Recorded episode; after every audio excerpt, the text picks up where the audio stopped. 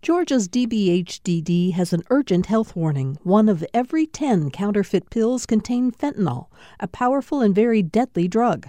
Pills from friends or dealers are unsafe, and one pill can cause an overdose. More info at opioid response dot info. Welcome to the Georgia Today podcast from G P B News. Today is Wednesday, March first. I'm Peter Biello.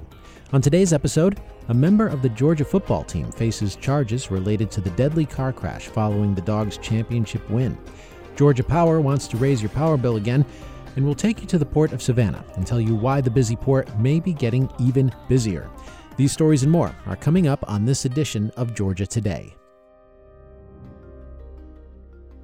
University of Georgia star defensive back Jalen Carter has been charged with reckless driving and racing in connection with the deadly January crash that occurred after the Bulldogs won the National Football Championship. Athens Clark County Police have issued an arrest warrant that alleges Carter was racing with the recruiting staffer Chandler LeCroy, which led to the wreck that killed LeCroy and defensive lineman Devin Willock. Police say LeCroy was driving faster than one hundred miles per hour, and her blood alcohol level was twice the legal limit at the time of the crash. Carter, one of the projected top picks in the upcoming draft, had been due in Indianapolis today for the N F L scouting combine and is expected to address the arrest warrant and turn himself in when he returns to Athens. A Georgia Senate committee approved a voting bill that would ban absentee drop boxes. As G P B Stephen Fowler reports, state officials say it might also violate federal law. In a late-night hearing Tuesday, the Senate Ethics Committee passed S B two twenty-one, which makes many other changes to election law. One would make it easier for people to mass challenge voter registrations, which State Elections Director Blake Evans says might also violate federal law.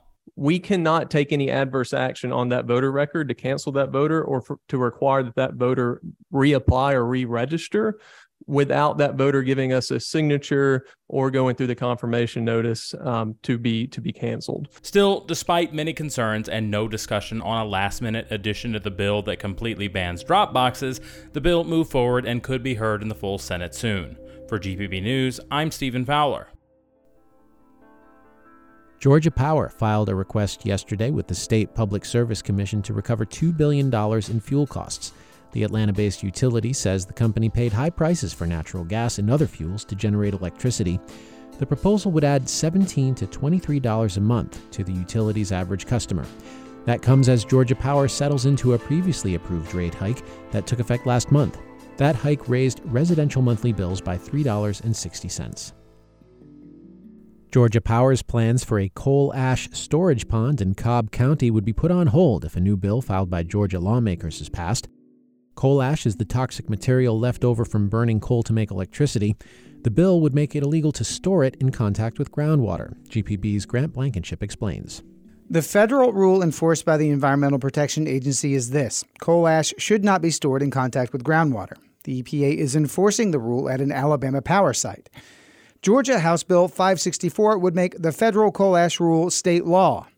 Democrat Mary Frances Williams is the bill's lead sponsor. She represents part of Cobb County, where Alabama Power's sister company, Georgia Power, would like to store coal ash in unlined pits at Plant McDonough on the Chattahoochee River. This water, it belongs to the to the people. It's not to be used as anybody's trash.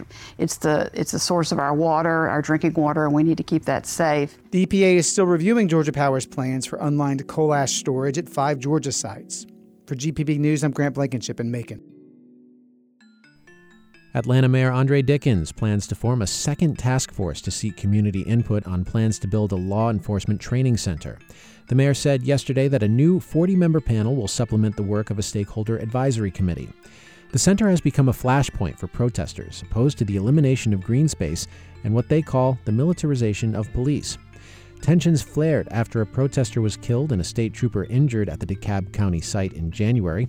Allison Clark, the chair of the Community Stakeholder Advisory Committee, says the new committee is a step in the right direction and allows input on how police will be trained at the site, something that fell outside the scope of her committee.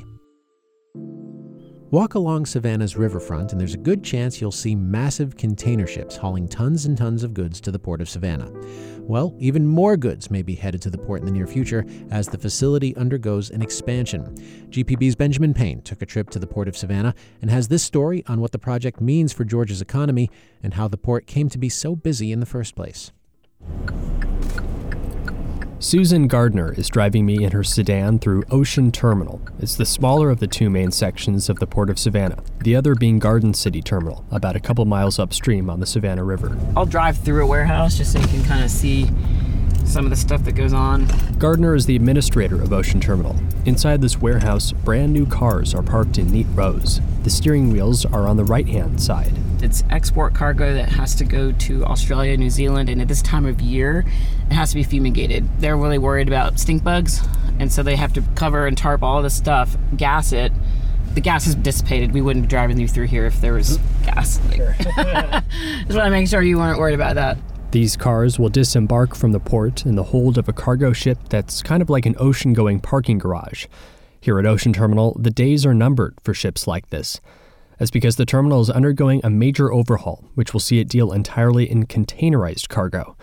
That's pretty much anything you see on a store shelf. Toothbrushes, two by fours, frozen foods, you name it. They make the trip in one of those corrugated steel boxes stacked by the thousands on container ships.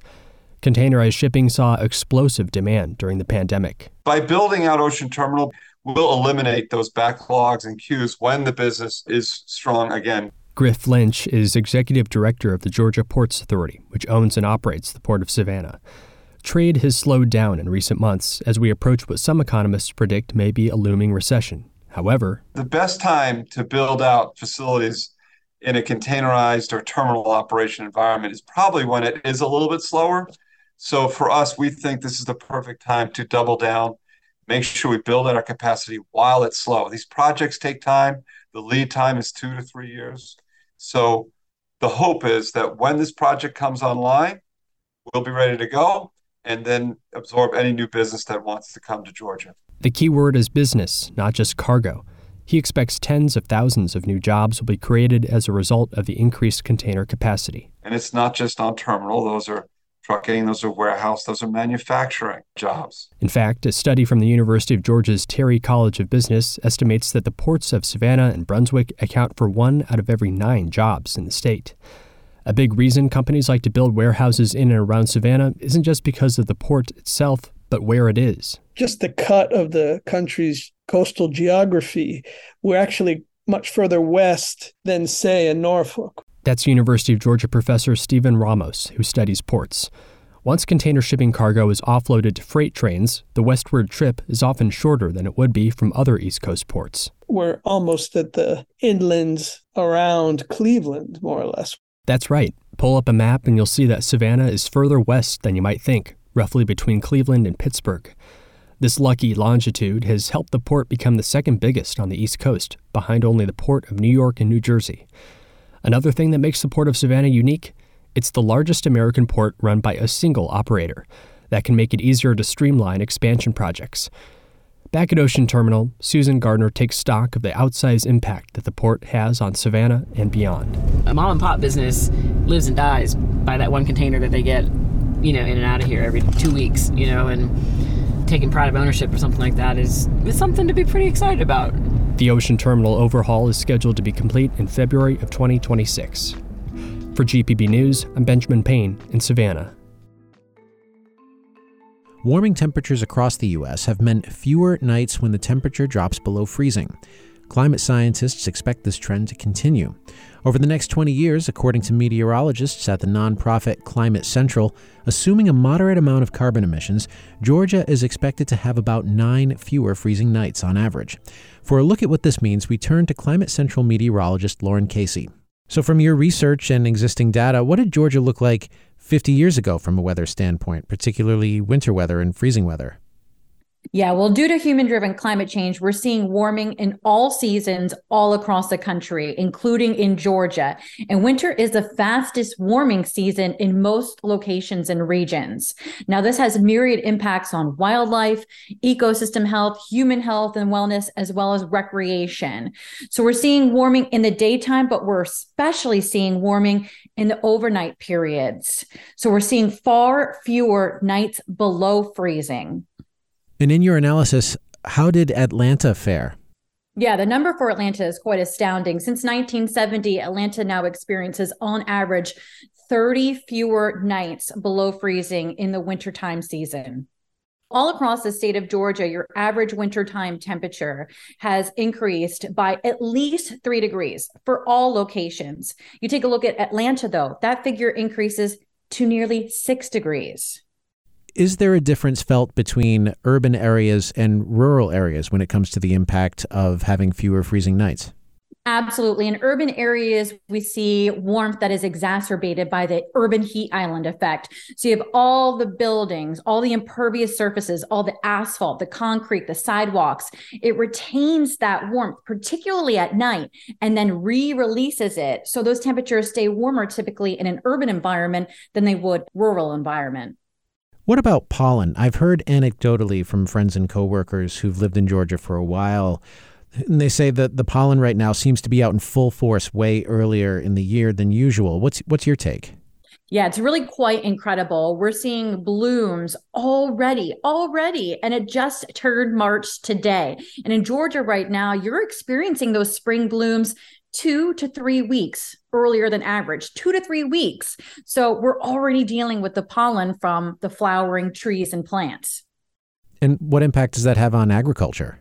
That has a huge implication for agriculture as well, because especially if you go backwards a little bit for wintertime, and of particular concern in Georgia, of course, known for its peaches, we're seeing a reduction of something called chill hours or cumulative hours with temperatures generally between freezing and forty-five degrees that fruiting trees need to kind of rest or essentially chill in order to produce the best crop yields in the spring and summertime. Now, if this process is compromised with these warmer overnight periods, this can have profound economic consequences for local and regional economies. Now, eighty-four percent of locations analyzed by Climate Central have experienced decreases in these chill hours since nineteen eighty. Who ultimately is most affected by the reduction in nights where the temperature drops below freezing? Most impacted would be potentially rural communities, farmers, people who depend on crops for their livelihoods.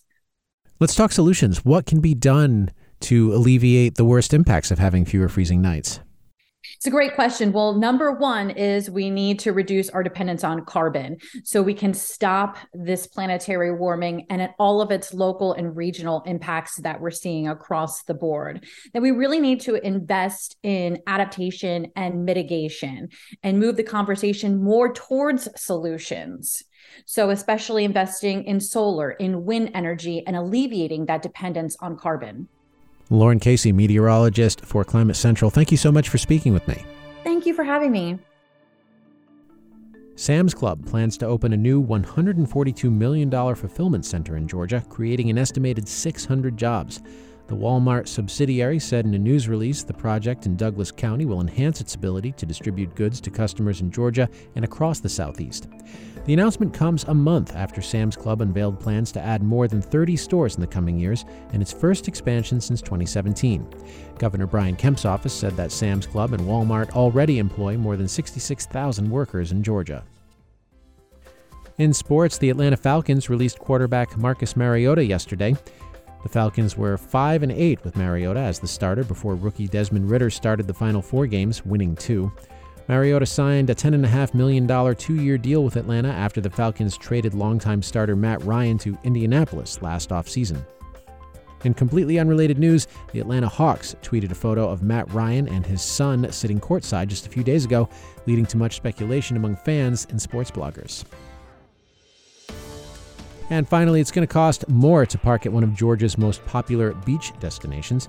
Starting today, the city of Tybee Island will charge four bucks an hour. That's up from the current rate of three dollars and fifty cents. Annual passes will increase from two hundred dollars to two hundred fifty dollars. While some residents, commuters, and visitors are grumbling at the change, city officials say it's needed to keep up with maintenance as Tybee experiences record tourism numbers. In twenty twenty-one, an estimated six point six million people visited the island. And that is it for today's edition of Georgia Today. Here's a heads up for next week. Monday is crossover day. That's when legislation at the state capitol moves from one chamber to the other, with only those bills approved by both chambers considered for passage into law. We will bring you the latest on the bills that'll have an impact in your community. If you want to stay on top of the news, subscribe to this podcast now, and we will keep the news coming every weekday afternoon. If you've got feedback, send it our way. Best way to do that is by email. The address is georgiatoday at g p b dot org. I'm Peter Biello. Thanks again for listening. We'll see you tomorrow. At a time when information continues to come at us faster and faster, sometimes you need to hit pause and rewind. N P R's Throughline takes you back in time to the source of the news stories filling your feed. Find N P R's Throughline wherever you get your podcasts.